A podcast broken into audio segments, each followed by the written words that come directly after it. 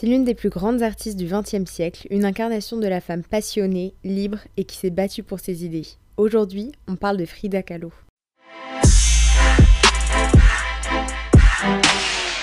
Frida Kahlo naît en 1904 au sud de Mexico, dans ce qu'elle appelle la Maison Bleue, une maison construite par ses parents qui deviendra ensuite le musée Frida Kahlo. À 6 ans, Frida Kahlo est victime d'une polymyélite. À cause de cette maladie infectieuse, la jeune fille fera face à de sévères soucis de croissance et d'atrophie. Mais malgré ce souci de santé, Frida Kahlo excelle à l'école. Et à 15 ans, elle intègre la Escuela Nacional Preparatoria, considérée comme le meilleur établissement scolaire du Mexique. Frida Kahlo est l'une des 35 premières filles admises sur un total de 2000 élèves. Malgré l'intérêt qu'elle porte déjà aux beaux-arts, elle souhaite à ce moment-là se spécialiser dans les sciences naturelles et devenir médecin. Le 17 septembre 1925, Frida a tout juste 19 ans quand elle est victime d'un terrible accident. Elle et plusieurs de ses camarades sont percutés par un autobus.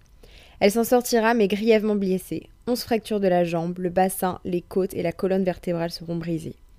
Alitée pendant plus de 3 mois, puis contrainte de porter plusieurs corsets en plâtre pendant 9 mois, elle décide de se trouver une activité pour passer le temps et survivre.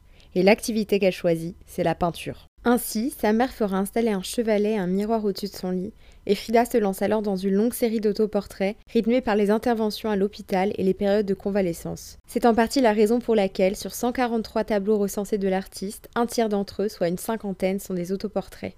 En 1928, Frida rejoint le Parti communiste mexicain. Elle veut alors s'investir et se battre pour l'émancipation des femmes dans son pays. C'est vrai que durant sa vie, Frida Kahlo va s'insurger contre les inégalités hommes-femmes dans la société mexicaine, va défendre l'émancipation des femmes, mais surtout défier les stéréotypes de genre et les normes de beauté. Frida Kahlo affirme vouloir défendre une masse silencieuse et soumise. Petite anecdote, on est dans les années 30 et à la suite de l'arrivée au pouvoir des nazis en Allemagne, Frida va décider de signer et de se faire appeler Frieda, elle ajoute ce E en clin d'œil à Frieden qui signifie liberté en allemand. Les années passent et Frida voyage à travers le monde pour assister à des expositions, pour vendre ses tableaux et aussi pour rencontrer les peintres en vogue de l'époque comme Pablo Picasso. Cependant, elle a beaucoup de mal à accepter toutes les cases dans lesquelles on va la placer en tant que peintre et elle dira par exemple On me prenait pour une surréaliste, ce n'est pas juste. Je n'ai jamais peint de rêve, ce que j'ai représenté était ma réalité. En 1942, Frida Kahlo décide de commencer un journal et d'y écrire sa vie depuis son enfance. Cette même année, elle est élue membre du Seminario de Cultura Mexicana, organisation créée par le ministre des Affaires culturelles pour encourager la diffusion de la culture mexicaine en organisant des expositions, des conférences et la publication d'ouvrages.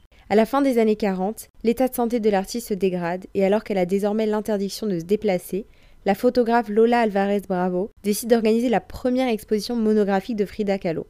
Frida Kahlo trouvera alors le courage d'écrire elle-même les invitations, et l'événement est un succès. La photographe dira Je me suis aperçue que la mort de Frida était très proche. Je pense qu'on doit honorer les gens de leur vivant quand ils peuvent encore en profiter et pas quand ils sont morts. José Moreno Bila, artiste peintre espagnol, sera présent à l'exposition et écrit Il est impossible de séparer la vie et l'œuvre de cette singulière personne. Ses peintures constituent sa biographie. Frida Kahlo disparaît le 13 juillet 1954 à l'âge de 47 ans et si elle n'a jamais cessé de peindre, elle nous laissera un dernier tableau intitulé Biba la Vida. Si durant son vivant Frida Kahlo était déjà un symbole de liberté et d'identité mexicaine, son statut d'icône du féminisme, de référence internationale dans le monde de l'art, fut exponentiel après sa disparition et reste aujourd'hui très présent 80 ans plus tard. Frida Kahlo restera à jamais l'allégorie de la femme forte, indépendante, battante et courageuse face aux terribles obstacles d'une vie semée d'embûches.